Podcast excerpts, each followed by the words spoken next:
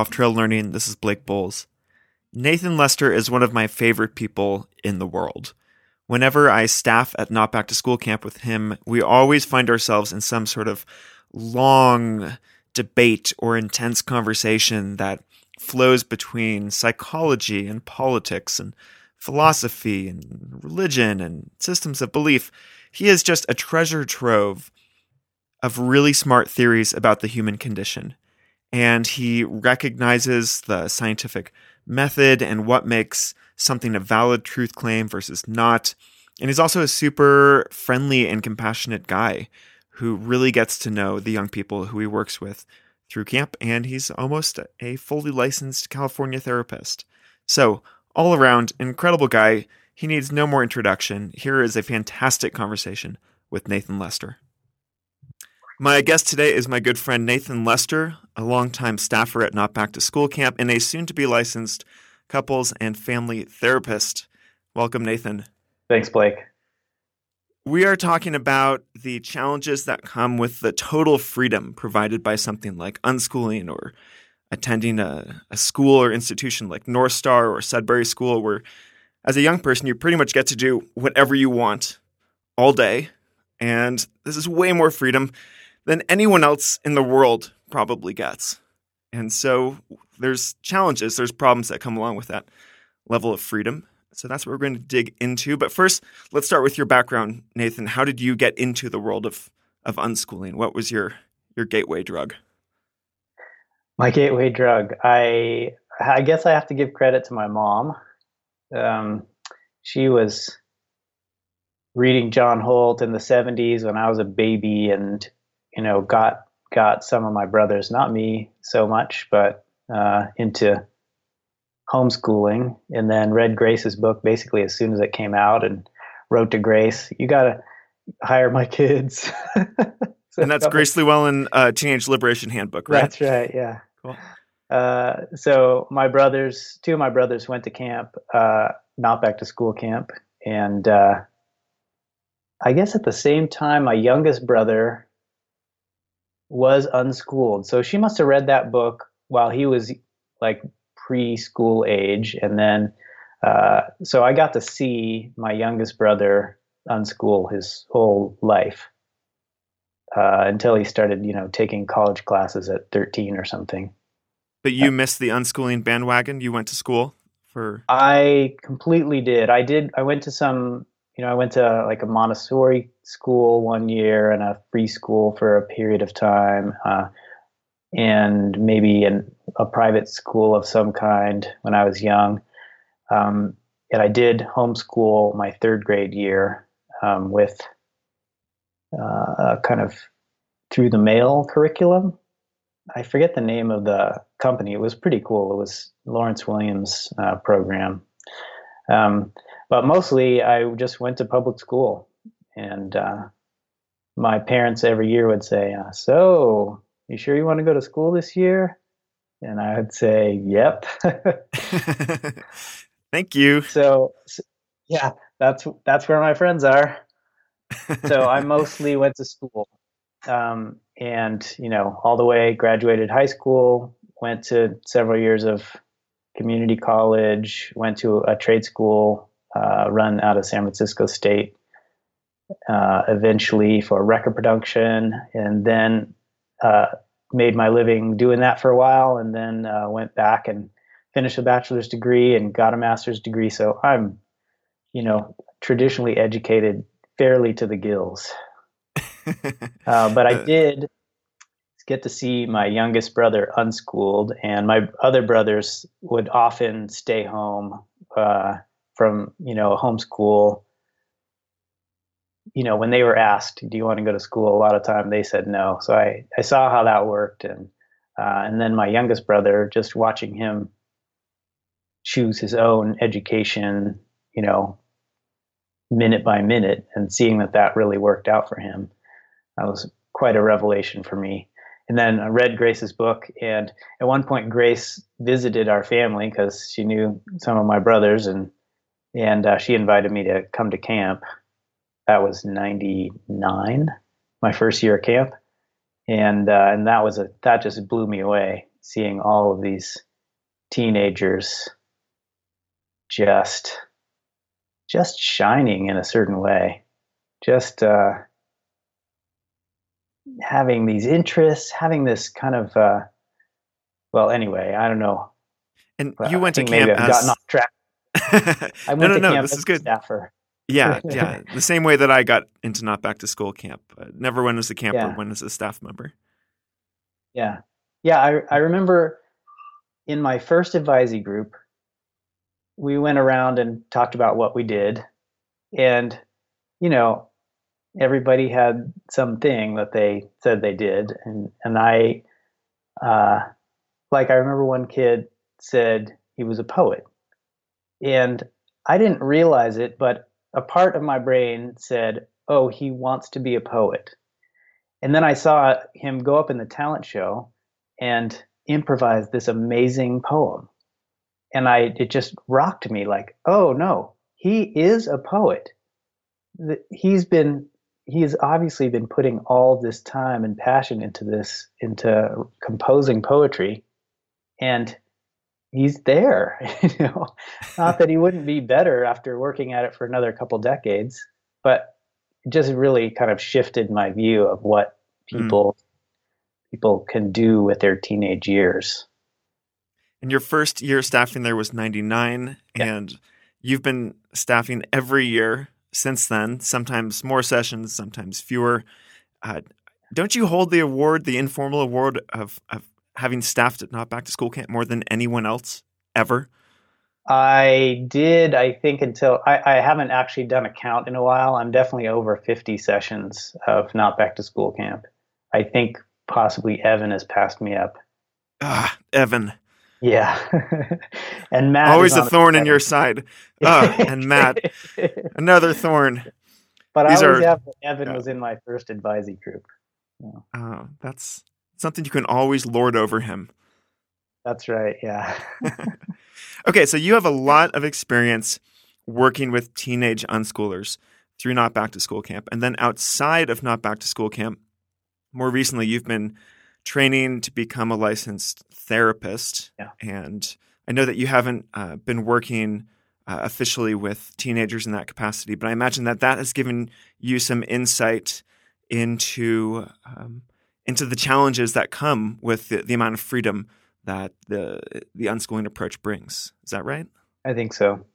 And I think insight may be uh, a little strong of a word. I think uh, I I'm I guess I would say I'm feel like I'm pretty deep inside the conversation about uh, about freedom and unschooling, and um, it may be that I have more questions or just things that I'm thinking about a lot uh, than I have answers. Um, but I, yeah, it's something I think about a lot, and you know, listening to your podcast especially kind of keeps that conversation fresh. Hmm. So, do you think that there's any period in life more free than the period of life of a young person who is not obliged to do uh, school as their full time job? Like maybe a retired person has a similar amount of freedom. Yeah, I think that is uh, that's probably true. It, depending on your social class, if you're extremely rich, um, you might have that situation your whole life. But I, w- I would venture to say that even a retired person is probably, you know, has a house and grounds to maintain and various responsibilities uh, to to people. So I'd say, yeah, those those young years are the most freedom you're probably likely to ever get. And in general, this is a good problem to have, right? This is better than the the other problem of being severely uh, repressed or constrained Yeah, or in your- jail your- your- yeah. in jail, something like that. And so, for sure. on on on the whole, the challenges that come with this kind of freedom, it, it's not like we're saying this is a terrible thing that we're doing to kids. It's just a, kind of a, a unique situation, pretty recent in the history of of education that that young people have have even run into these sorts of challenges. Yeah, well, I think I think of the amount of freedom you have I don't know, maybe you could think of it like a bell curve, but it's certainly a, a spectrum, right? You know, you could be locked up or in a straitjacket on one end of it, and on the other end, you could have, you know, no constraints at all, which is a certain, which has which has its own limitations, you know. I I don't I don't know if you have Yeah. no constraints at all. Then what limitations are there? Um, well, I think of one of the things I think of is when I was learning to mix music tracks. The my teacher, who was a great teacher, said, "Okay, choose three, three instruments that you can mix together. You know, you can choose, you know, a bass drum, bass guitar, and a vocal or something. But you don't want to start off with with too many sounds to try and mix together because you're just learning how to do it, how to put the sounds together. Similarly, actually, I remember, uh, you know, early art teachers, you know, saying like, okay, choose three colors, um, just giving some constraints so that the learning process is clear and easy to follow. And I mean, to the extent that it is, it's still pretty difficult to mix uh, three sounds together in a way that sounds beautiful. Um, you know, not just anything is going to work, but you can try a lot more things if you have some constraints there. You know what I mean? Yeah, and there's a lot of discussion around creativity and constraints and how Yeah. constraints are really beneficial to that. And and also, you know, these classic studies about if you go into a supermarket and there's 50 different types of jelly to buy, uh, how people react to that versus three different types. Yeah, And there's so- actually a decrease in happiness uh, in situations where the you know your your your number of choices is overwhelming. Okay, so let's extrapolate that to the situation of a uh, a 15 year old unschooler. Let's say this is somebody who has been raised unschooled since birth. Sure. um, the amount of choices that this young person has for the the direction they can take their life, what they want to focus on, Mm. how to structure their day, and we're assuming that their parents are giving them essentially, you know, carte blanche to to do whatever they want as long as they're not breaking any laws or burning the house down. Yeah. Um, would you say that that is a situation that can lead to a, a decrease in happiness just because there are so many different paths you can take that you feel overwhelmed? I think it can. I think it depends on the personality of the of the teenager. Um, Hmm. But the the potential is definitely there. In, in a way, it's kind of a problem of curation, right? Which is one of the ma- major uh, challenges of the modern age. You know, you have all this information, um, and you know, one, you know, when you're in this phase of being a teenager, one answer to curation is going to school, and you have, you know, these people who've you know been trained to teach people and textbooks that have the information that somebody thought was important. Um, you know another version of that is some kind of homeschooling where the teacher is the parent and the parent is doing the curating.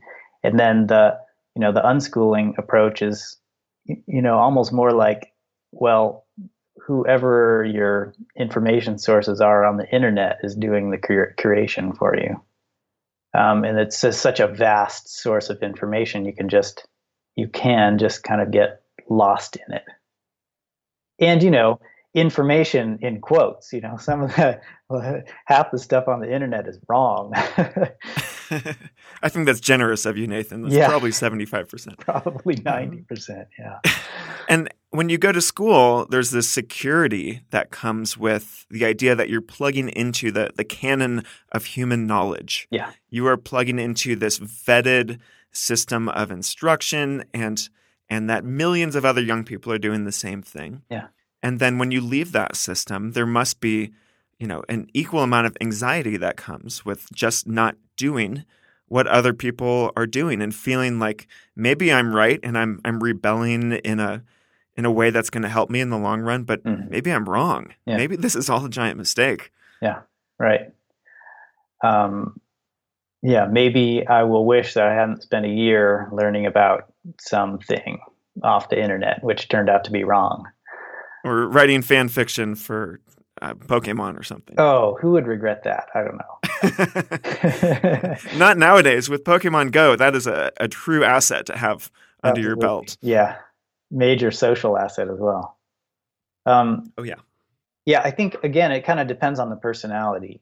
Uh, you know, certain types of people are going to be more or less concerned about, um, you know, what they should be learning. You know, it's kind of in the air that you want to be learning some math, right? and I think that's one area. When I talk to grown un- unschoolers, often they feel like they got they didn't get math like they wish they had, and now they don't really have time. Um, really, this is a common response that you hear. Yeah, math regrets. Yeah, and but are these people regretting that they weren't forced to do a bunch of factoring of polynomial equations and and they're missing that, or did they feel like it was a, a handicap to uh, kind of moving up in formal education, like going to college or grad school? Um, no, I think not not the not so much algebra, but more ar- arithmetic and you know maybe more advanced arithmetic. I mean, it's something you see mirrored in kids who you know kids who went to school and are adults. They're often more kind of afraid of math I don't think the the grown unschoolers that I've talked to have not been particularly afraid of math, maybe a little bit, but more just like, yeah, I didn't want to sit and you know drill, so I you know had my times tables memorized, so I never did it, and now I'm now I wish I had. I wish someone had made me do that. I, have had oh. actually several grown um, homeschoolers and unschoolers tell me that very thing. Huh. So more of the core uh, kind of foundational math, the the ability to quickly do mental math that uh, they feel like they missed out on.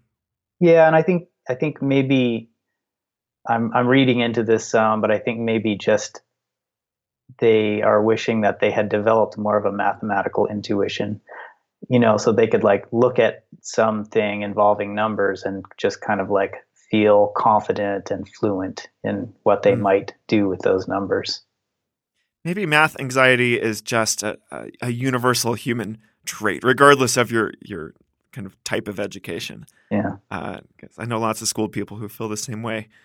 Yeah, I think well, one thing that I, this is maybe a bit of a tangent, but I think you know you mentioned polynomials, and I think you know the reason to learn algebra, if you're going to learn algebra, that you know if you're not going to be an engineer or something like that, where you would really need algebra. Uh, is to is to put arithmetic in that intuitive category. So, you know, you you you're when you're doing algebra, you're kind of like at a higher level of math that makes you kind of like really strengthen your arithmetic uh, skills. You know what I mean? Yeah, you just have to use them so often that they become more automatic. That's right. Yeah, and and so you know you don't need to know polynomials, you know, unless you're doing like modeling or something like that. But uh, but if you do, you kind of get this facility with arithmetic that that kind of you know can be helpful. Yeah, I think so. So with all this freedom, you have the the potential to miss out on areas of study that you might f- regret in the future. Possibly, um, yeah. Yeah, but with that comes the opportunity to dive deep into areas that you think you're really passionate about right now. Kind Absolutely. Like that that teenager you had in your first advisory group at camp who was the poet. Yeah. Um, that probably would not have happened if that kid was doing school full time. Yeah, I think that that's exactly the trade off, and I think that you know the the the quality of learning that you can do when you're passionate about something is so high that you know it's in most cases I think it's uh, it's a good trade off to make. Yeah, and that quality of learning leads to a depth of learning that I think makes unschoolers kind of unbalanced in the sense of knowing a lot about some things and then having giant gaps, giant areas of, of kind of ignorance in other areas. But yeah, the way that I I, I rationalized that to myself as as an okay thing and something that's potentially better than being a, a so-called well-rounded person. Um, is that if you have spent a lot of time uh, practicing that mode of sort of passionate learning about something that you have chosen and that you are fully engaged with, if you kind of know what that feeling is to learn like that, then at some point later in, in your life, when you realize that you have one of these gaps and it's a liability for you, uh, you know nothing about history, and all of a sudden, whatever your girlfriend is super into history, and you're like, "Damn it, I better figure out what happened in, in World War II." Mm-hmm. Um, then you can you can jump into that mode of learning, that that passionate, focused, uh, consensual mode of learning, yeah. uh, because you know what it feels like. Yeah. Uh, do, do, you buy that argument? I, I do. I I think there are some complexities, but I think you know if you know how to learn, then you know you know you know that you can learn something, uh, and you know how to do it. You know how to dive into it. And I feel like if you go to school, that is not something that most kids walk away with. I think they walk away with the sensation that to learn something, they have to go back into some sort of uh, high time intensive, high resource intensive situation like school or college or grad school in order to figure something out, that they are dependent upon other people to do this learning that, you know, any learning beyond the most basic stuff that you could Google. And that seems like a pretty big liability to to going through life. Yeah, I think, you know, that can happen and I think it does. But I also think, I mean, do you feel like that? You went to school. Yeah, no, I don't feel like that. I feel yeah. I can learn I can learn anything I want. I also had kind of a unique experience in college where I got to design my own major and, and really uh-huh. have a lot of a lot of choice and autonomy. Yeah. Um, yeah, hard to parse apart. Yeah, I mean, I, again, I think it it depends on your depends on your personality and your kind of cognitive bent to some degree because I also did a lot of school and you know didn't design my own major but I chose my own major. And just you know uh, maybe I was easily turned on by a good teacher but I didn't come out of that you know my schooling experience with a feeling like I needed to have school. I definitely enjoyed having like when I went to graduate school and I was like just getting all this amazing, you know, curated information dumped into my head by these, you know, really good professional therapists and teachers. You know, I was like, wow, that was you know, was a peak experience. Uh, I, I remember having some astronomy classes where I felt exactly the same way. I felt like it was a sermon. Yeah. Like afterwards, I was a changed person. Yeah. Uh huh. Right and with and, and I think so it doesn't have that you know having experiences like that doesn't doesn't necessarily affect your ability to think of yourself as a learner um, but I think it can and especially if you know you you're in less than optimal educational situations and the teacher is like you know emotionally confusing or you know who knows teachers have you know they're they're humans and can pass on a fair amount of confusion as well as the information they pass on. Yeah. Okay, let's move on to another aspect of the, the challenges of having a lot of freedom, and that's motivation. Sure. And something that comes up all the time um, regarding accountability, rec- regarding the role of a, a, teacher or a parent, and uh, intrinsic and extrinsic motivation. So uh, maybe can you just summarize the problem for us, Nathan? Like, what's the challenge of being a totally liberated teenager and then uh, feeling motivated? Let's see. Well, I guess I just know a lot of people who struggle with motivation, and you know, my my community is basically grown unschool grown unschoolers. So I kind of think of it from from you know from what they tell me. Uh, it's just been difficult to kind of keep something up in in a satisfying way you know i'll you know i just know a bunch of people who like their kind of continual struggle in life is deciding that they're going to do such and such and then deciding nah and then switching to the next thing and deciding no and like you know eventually kind of having to rationalize, well, I dipped my toe a little bit into a bunch of stuff, but but basically feeling unsatisfied with that. And um, and so I do think about that quite a bit. It's it's never been my struggle, so I don't have much skin in the game there, except to the extent that I want to help people in that situation. So uh-huh. I do. Um, I don't know. How so did I do? It, Can you? yeah, yeah. It sounds to me like it's motivation is not quite encapsulating what you're you're saying here. That a lot of these grown unschoolers who you know are motivated to to start new things, to start new projects, to to dive into something that seems exciting, but it's the commitment. It's the long-term sticking with it. Yeah. that I, is the challenge. And this is something I one of the reasons I thought of this as a topic was I was listening to this podcast recently and there was this guy who was you know like a highly decorated Navy SEAL, you know, like kind of amazing dude uh, who was doing all this stuff, you know, after having retired and everything. And he was taking questions from the audience. And one of the questions was, how do you motivate yourself for like long projects, you know, difficult things that you're, that you're um, working on? How do you keep the motivation up? And his answer was, motivation is crap basically like you can't rely on motivation you know motivation it's motivation goes away if you didn't get enough sleep or you know your blood sugar gets a little low or it just it's not uh, motivation is not reliable. What's reliable is discipline. And then he went on to just you know describe you know the the uh, the joys of discipline. And i think i heard that and i thought well that's a piece of the conversation that is that would be valuable in unschooling. Um, because mm you know if you are really just relying on this magical this sense of like inspiration uh, you you can find yourself just floating around and never digging your your uh, your hands into something deeply and creating something you know a long term difficult challenging project that you know that withstands the the comings and goings of motivation.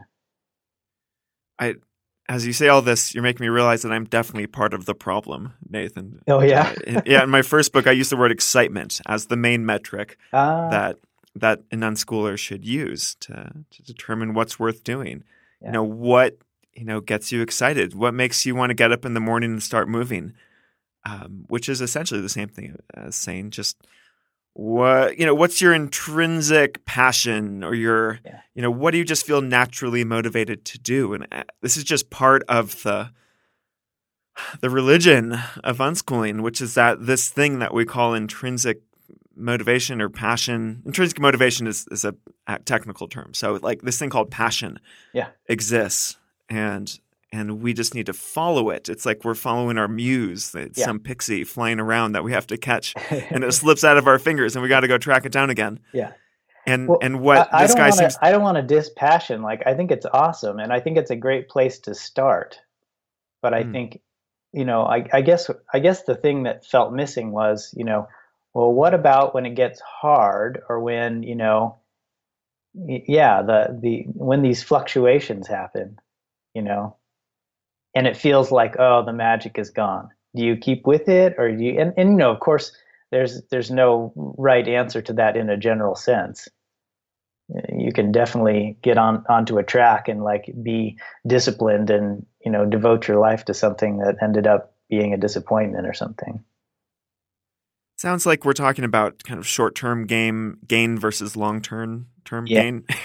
Yeah sure yeah, and and deferred gratification. Yeah, you know all these basic ideas that are pretty ingrained in the school system. Yeah, you know deferred gratification.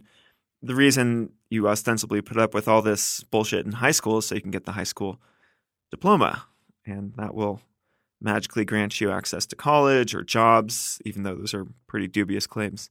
Yeah. Um, so yeah, there's definitely something to be said for not just flitting around, kind of following the pixie wherever it goes. Yeah. Um, but then also, you know, have you run into any unschoolers who sort of, you know, go too far in the other direction and just put themselves onto some sort of rigid schedule? Who, uh, you know, they, they seem to have lost that passion. They're they're really just overprescribing themselves um, with a large dose of discipline. Well, yeah, of course. I think probably you know where I where I end up shooting myself in the foot is in that direction.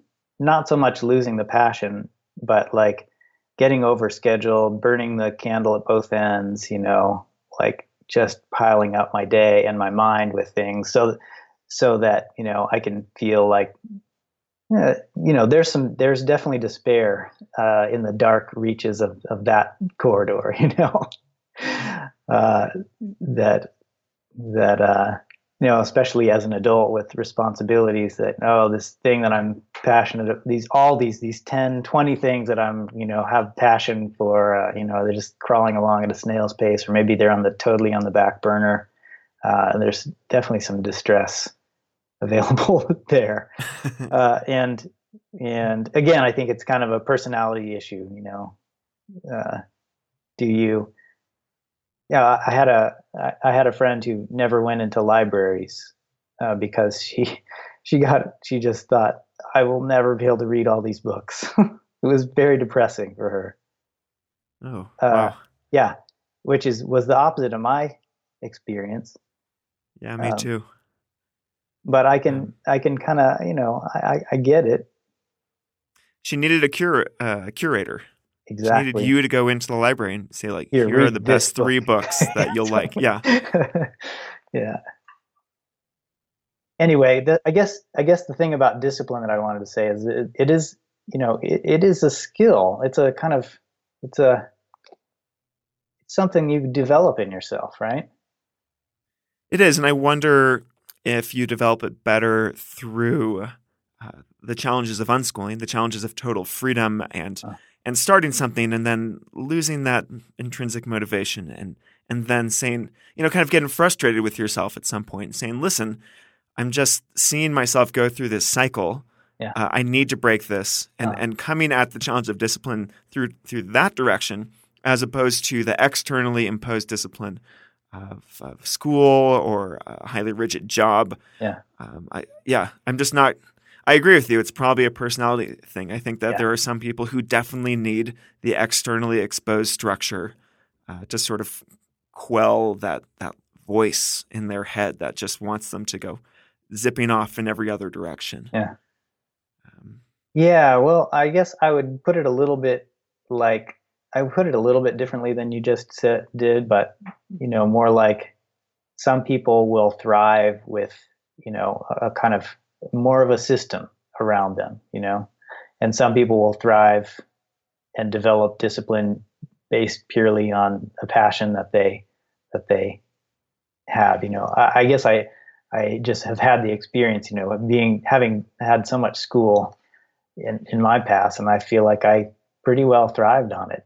Uh, you know, mm. depending, you know, not not if I had a bad teacher or something like that, but uh, that I did develop discipline, you know, being on the swim team or being in school and kind of like being handed hard things to do and yeah. getting them you have done. to study for a midterm. Yeah. Yeah. And I think, you know, I, I learned about myself through that process that I could do that and that, you know, I gained the ability to do it, not in spite of the system, but, you know, with, with the assistance of that system. Mm. And yeah. I think I definitely know people who that system had the exact opposite effect Mm, mm-hmm. And so, yeah, I do think it it really is like a matter of fit. Hmm. Nathan, I want you to develop a personality typing system for for education. Okay. It's like Myers Briggs or Big Five or something, and and I I will just take an easy questionnaire, and it will tell me if I should homeschool or unschool or yeah, right. go to a military school or a Waldorf school. Well, it probably is. I mean, it's it's also probably developmental, right? I, I was this year I started polling my advisee groups at Not Back to School Camp. Like, what did you? What was your? What's your education been like in your life? And I'd say 75% of the campers had some had basically started off homeschooling when they were young, and then around the time that they became teenagers, started unschooling, or maybe a little before then. To the extent that I started thinking, like, this is maybe the the way most um, unschoolers, you know, lifelong unschoolers are doing it. That you know that there's there's some you know the parents are involved more in a teaching environment when they're young, and then when they get older, it's more like, okay, now what do you want to learn? You know what I mean? Yeah, and I've noticed that also in my advisory groups, and also I I pulled my advisory group this year, and we're talking about the first session of Oregon Not Back to School camps. It's still during the, the summer months, and so uh-huh. you can you can go to this camp, but you can also still go to school. And right. every single one of my advisees had done some f- amount of formal schooling. Right. And so they were all some mix of formal education and informal, Yeah. unstructured learning. I found that really interesting. Yeah, and I've I've been thinking about that a lot because I have a daughter now. She's four and a half months, so I got some time. But you know, I'm going to have to make some decisions about what we do. and I think you know a lot of it's going to depend on her personality and what she wants, and also I think there's a certain I don't know. I've seen my my nephew Ollie's five, and he's starting to homeschool, and I've also watched you know Grace with Yared, and um, it just it seems like it is quite common, probably not universal, but quite common that you know in those young years, five years old, you know, maybe five to ten or something, kids they really want to spend time with their parents, and like homeschooling is a fun way to do it, you know, potentially.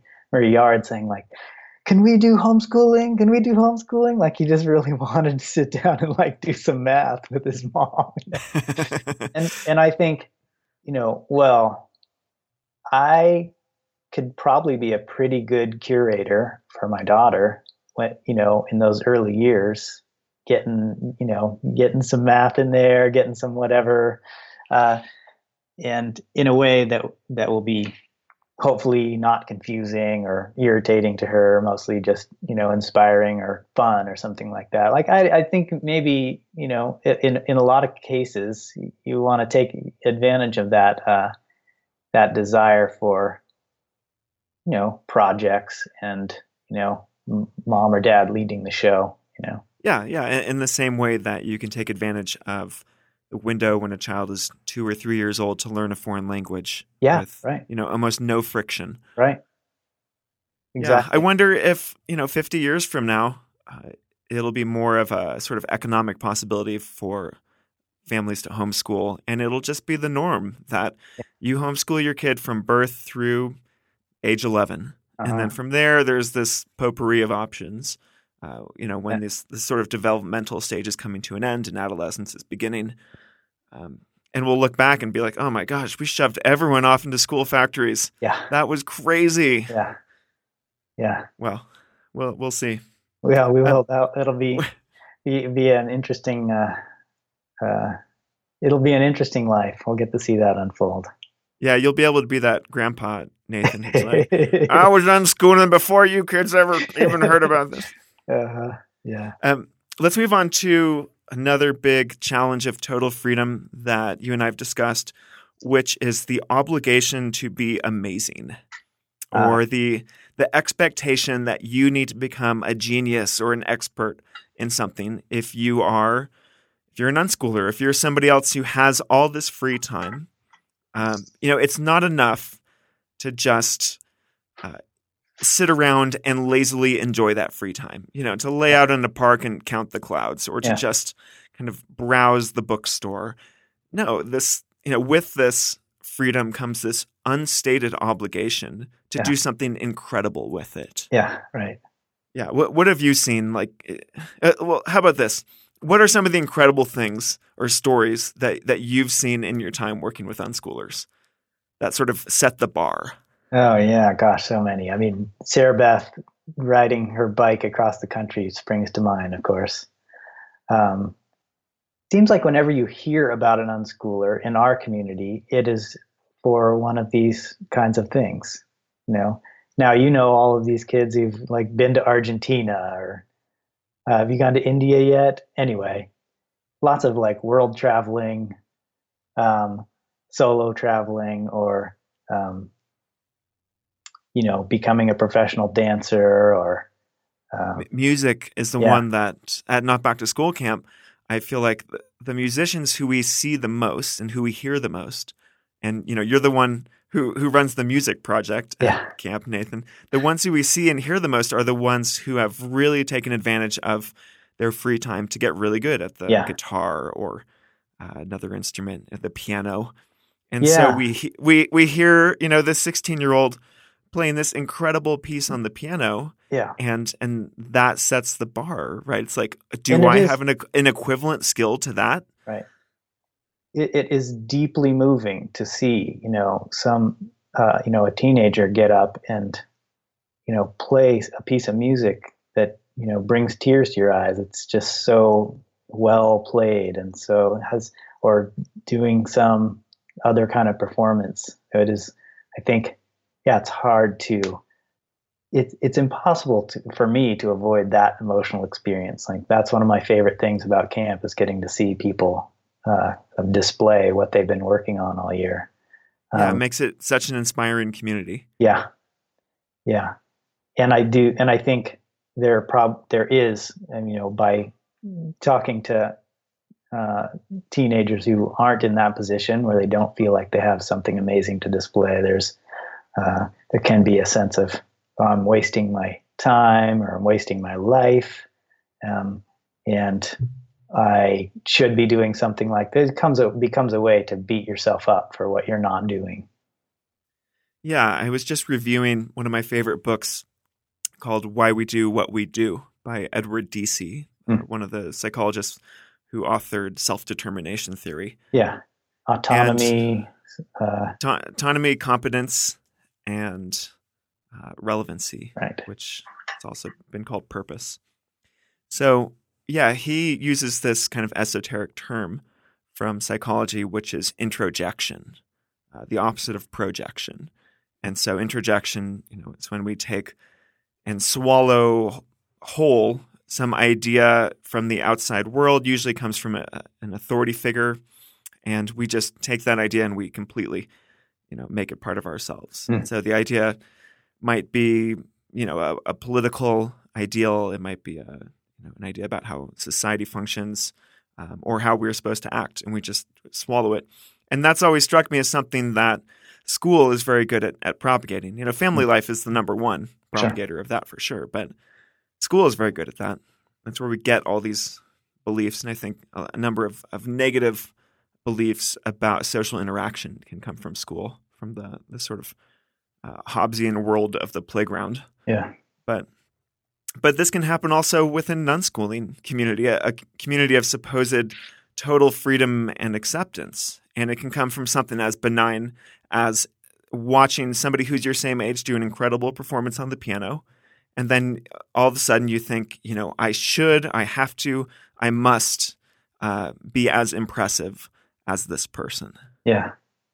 And so maybe it's just something we cannot escape. Maybe we cannot author a uh, an environment of complete freedom, Nathan. My, all my ideals are crashing down. Yeah, well, again, I think this is a, this is one, this is another mixed bag, right? Like you, you could again, it's probably partly personality. I'm thinking about this story of my dad and his brother when they were teenagers went and saw this amazing guitar player and uh, and they were both guitar player, both learning to play guitar. And my dad came home from that concert and just put his nose to the grindstone and just played guitar, you know, five hours a day or something whenever he wasn't in school. And his brother gave up guitar forever. Like, I will never be that good. you know, I think, you know, what you're describing, you know, when you see the piano performance or whatever, is in a certain way is a sense of inspiration. Like i want to be able to do something amazing. Right? Uh, yeah and that and that can cut both ways. Exactly. Exactly. Yeah. i think in general it's a positive thing and i have the pleasure of working with a lot of not back to school campers on my unschool adventures programs and i'm more here the report that i went to camp and i got so inspired um, or you know sometimes i hear from people who went on like one of my programs um, but have not been to camp, it's often the same story. It's like I, I went and I got so inspired that I went home and started working really hard on X or Y or Z. Yeah, right. Um, I don't hear the story as much that says I got really intimidated and I went home and felt really anxious and depressed and yeah. didn't do anything. of course, you know, there's the just the the fact that we might not hear those stories because people don't want to share those stories. Yeah, true. As compared to the the victory story. That's true. Yeah. I think one of the things I want to say that's coming back up here is I think the thing that you want to develop a taste for is flow states. And you know, when you see someone play the amazing piano, you know, performance at the talent show and not back to school camp, you know, you're kind of seeing the result of hours and hours of flow state activity on the piano. Um, and it's maybe not obvious when you first, you know, it's just like, wow, this person's a rock star. They're amazing. Um, but if you can kind of translate that into, oh, this is about practice, you know, and not practice in a fun way, not practice in a way that's, you know, like a deliberate practice is is not particularly a joyful thing. You know what I mean? It's it's it's yeah. being in the, fully in the moment, fully engaged, challenged to the right uh, level, not not overly challenged enough to create like an, an anxiety state. Uh, but it's you know it's work. It's hard work, and that's that's kind of getting back to the discipline, like developing a taste for the kind of disciplined flow state activities that produce these kinds of amazing things that we see in unschoolers. Like that seems to be the key, right? Yeah, I'm really glad you brought up deliberate practice because I've also been really excited about that recently because uh, uh, Anders Ericsson, the, the, researcher who coined the term and did all the, the foundational research this year, published a book called Peak, which is his first popular science book that he's written in a long time or ever, perhaps, where he, really clarifies all this stuff that before was research that was academic research that was then reinterpreted by popular writers, most notably Malcolm Gladwell yeah. and his 10,000 hour rule. And and so it's coming straight from the horse's mouth and and you're exactly right that deliberate practice is this special form of practice where uh, it's very intense. It's not enjoyable. It's it's not even like sometimes enjoyable. It's you know people report not having fun, yeah. not having a good time. Like this is really work with a capital W. Yeah. Um, and usually you need some sort of teacher, or coach, or other. Uh, sometimes the activity has natural feedback involved, uh, mm-hmm. but oftentimes you need somebody else to sort of give you feedback and then design a very specific, uh, very focused activity for you that might just be like playing scales on a guitar. Yeah. And you do it over and over again until you're perfect. Um, so, yeah. Uh, and once you get through all that deliberate practice and you build up those skills, then you have the chance. I like this this analogy of you're in the rainstorm the whole time while you're doing deliberate practice. You're just cold and shivering and it's hard. But then sometimes you kind of pop out above the clouds and yeah. you see the sunny day. Yeah. And that is the flow state. Right. Because, you know, there's a lot of overlap between those two. It, it's a, a, state of high challenge, you know, right at your threshold of ability. Yeah. Um, but flow state is enjoyable and positive, and deliberate practice is hard work. Right. Um, and so yeah, I think when you see that incredible piano performance or something like that, a dance performance or somebody reciting poetry, um, or even somebody uh, solving a, a, Rubik's cube, I wonder who would do that. Who would do that? Um, who would do that?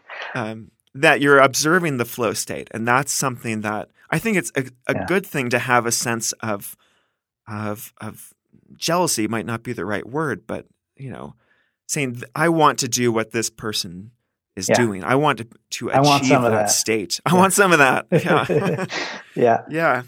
So I in many ways I think this this obligation to be amazing or to become amazing can be a positive thing. Yeah. It's it's a form of positive peer pressure. Yeah. Right. That you can, you know, it's possible to accomplish something amazing with your life and you know uh, and, let's get on with it. Yeah, yeah. And if you yeah. have the opportunity, then then don't squander it. Yeah, right.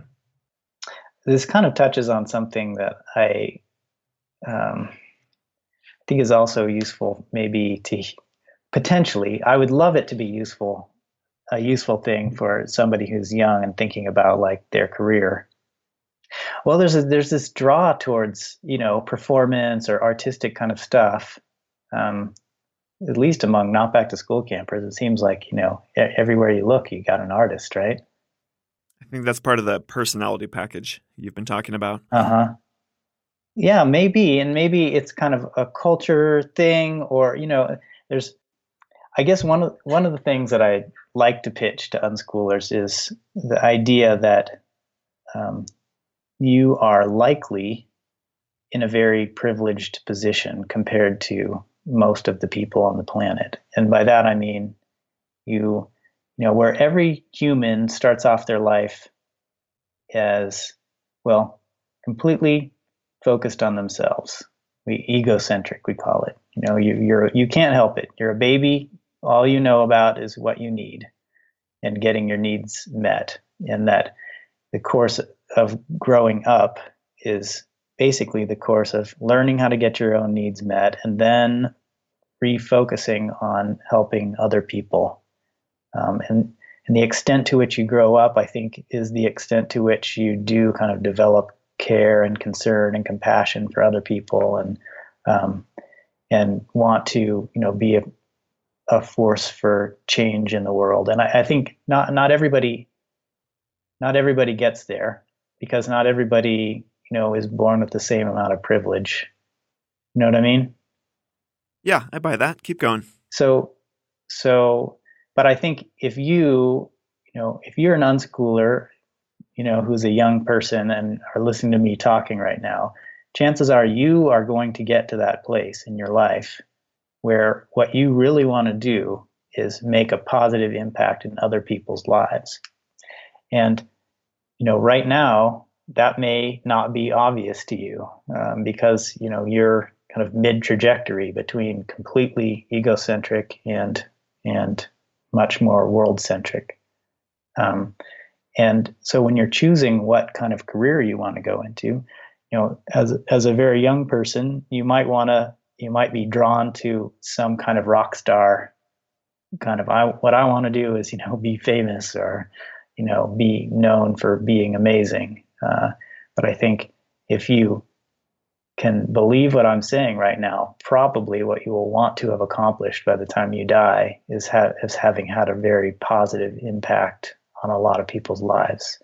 Um, and so when you're thinking about what career you're you want to you know sink your what is it 80,000 hours you get in a career uh, you know think about things that will help people you know like consider public policy or mental health or you know um, or I don't know engineering. I was I was listening to the conversation you had with Dev, and you were like you brought up engineering as like this you know the archetypical unexamined career path. You're like yeah, an electrical engineer who never thought about what they wanted to do. Um, but I was I was on the bus last week with uh, a guy who had just graduated from his bachelor's program in chemical engineering, and you know he didn't he didn't start a bachelor's program in chemical engineering because he was passionate about chemistry. I highly doubt, but he had kind of set himself up to be a chemical engineer, and he was so excited about it. he was just about to interview with Faraday, this new electric car company, and he was just really interested in working on batteries. And like, you know, whoever figures out batteries is going to really change the world in a big way. Yeah. And uh, completely. Uh, completely. And you know, this kid had, as far as I could tell, more or less accidentally chosen a career that put him in a place of strong leverage on this very big problem that that the world has. You know what I mean? Yeah, yeah, and I hope I didn't throw engineers under the bus too much in my conversation with Dev. I have some good friends who are engineers, and I definitely think that even if you don't feel some sense of deep passion for a major that you're going to choose in college, um, you can have a sense of, you know, in which field will I become most useful? Yeah. Based upon what I know about my personality, my skill set, you know, right. where I've been effective yeah. thus far in life. And I and I believe you that with a sense of competence and a sense of contribution, even if it's to something as as esoteric as you know battery you know technology development. Uh, that leads to happiness, and yeah. um, and I'm a little shocked, Nathan. I'm just going to say this: a little shocked that as somebody who is so into music, you think that rock stars don't help the world. you don't think they spread joy across continents, across oh, earbuds everywhere? Yeah. yeah, they do um, you know, among other things.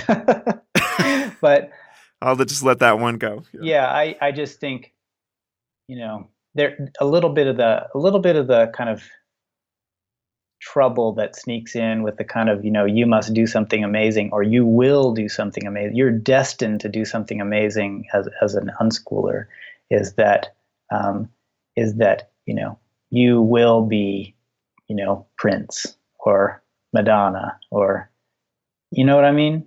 You, yeah, you, you, get into the expectation you, that you'll become an outlier. Yes, uh, exactly. Of, in, of massive success. Those people are way, way outside. You know, way in, into the into the narrow tail of the bell curve, and and you know that they're they're so much in the limelight that you kind of almost can't help but want to be famous like them. But you, it's it's it's actually uh, pretty awful. Yeah, you don't see all the crap they have to wade through.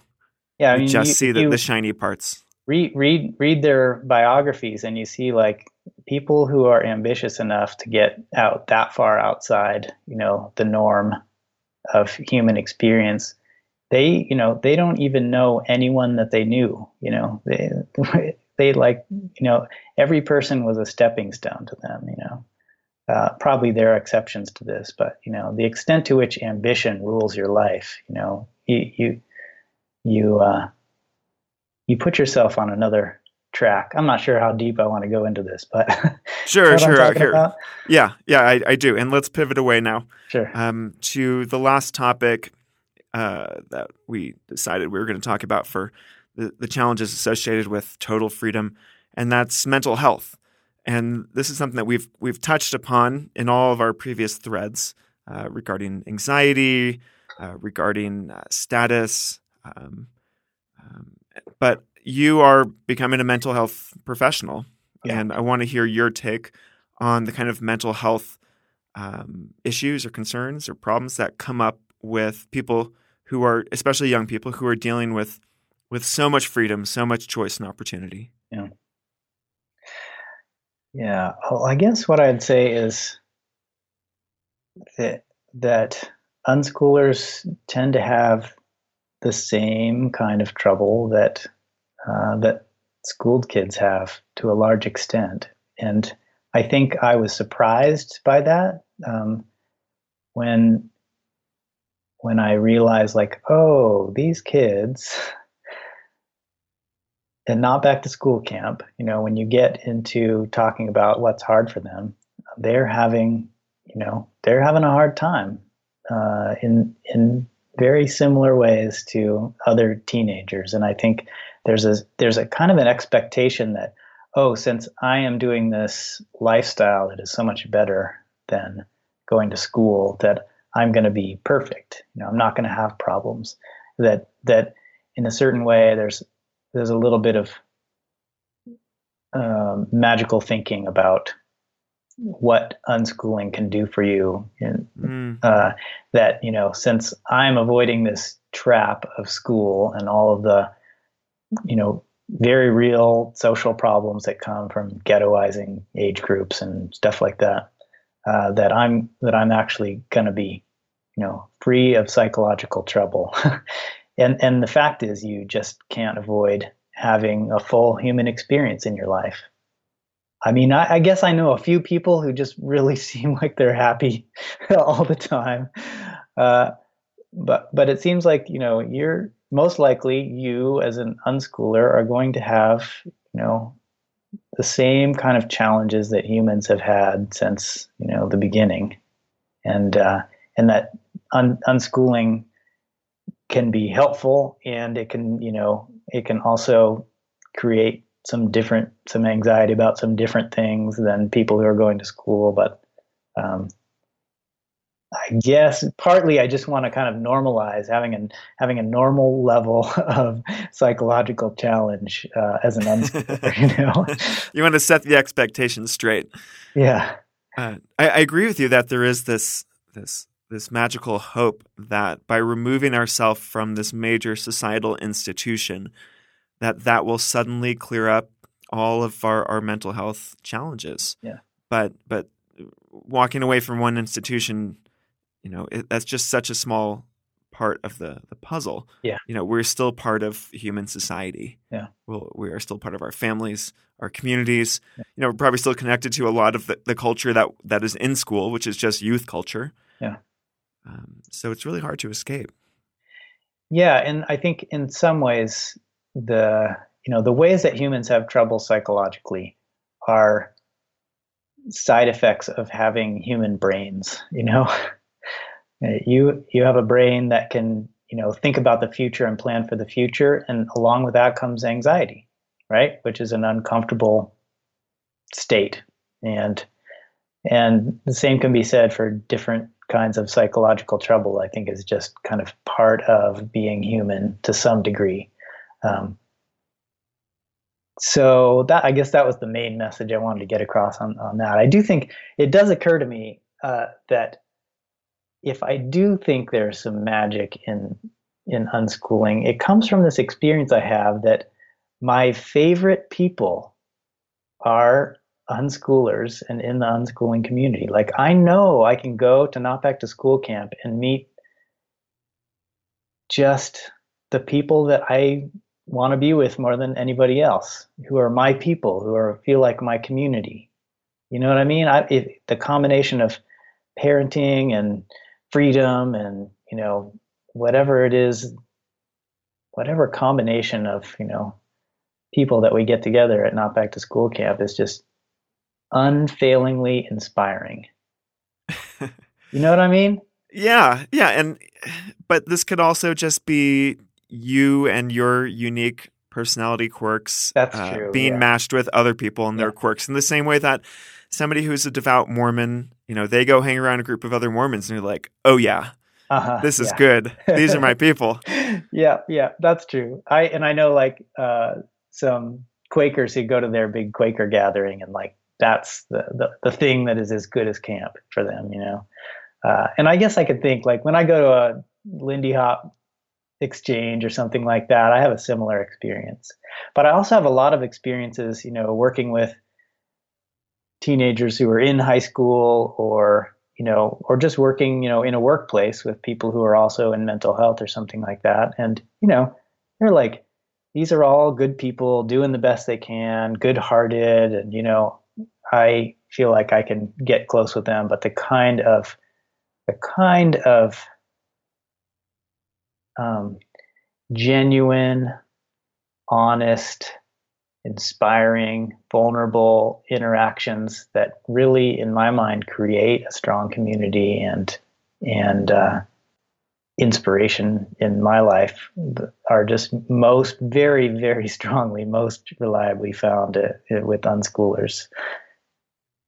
So we're all just really trying to find our own little cults throughout life or yeah, or a culture. I think you know we all want. You can't people. say culture without cults. That's true. Yeah, right. yeah, it is. I mean, you know, it, there there's a lot of uh, negative connotation that comes along with the idea of a cult, and I think a lot of that is uh, probably well deserved. Um, but there's a certain I don't know. See, you're wanting me to say, uh, oh, these people just agree with you and that's why you like them. But I think that there's more to it than that. I think when I talk to a teenager at Not Back to School Camp, th- they're interested in talking. Like, they don't have to talk to me, you know? and when I talk to uh, a kid from a high school background, they are they're actively disinterested in talking to adults mm, for the most mm-hmm. part. You know what I mean? Mm-hmm. Yeah. Uh, that, I mean, it's not true across the board, but but just as a in a general way, I think that one that I just I think there is a different quality that comes with this lifestyle that is I don't know. I just love it. um, all right, Nathan, anything else on your mind on the subject of the challenges that come with total freedom as a young person? Anything that, that popped up earlier that you wanted to circle back to? Not that I'm remembering. I'm sure I'll think about them for the rest of the day. with all your freedom. Yeah. Uh, all right, Nathan, it's been a pleasure. Thank you. Thanks, Blake. If you enjoyed this ad free podcast, there are many ways you can support it. You can write a review on iTunes. You can share it on social media. You can email it to someone who might benefit from it, or you can support it directly with a per episode donation at offtraillearning.com slash support.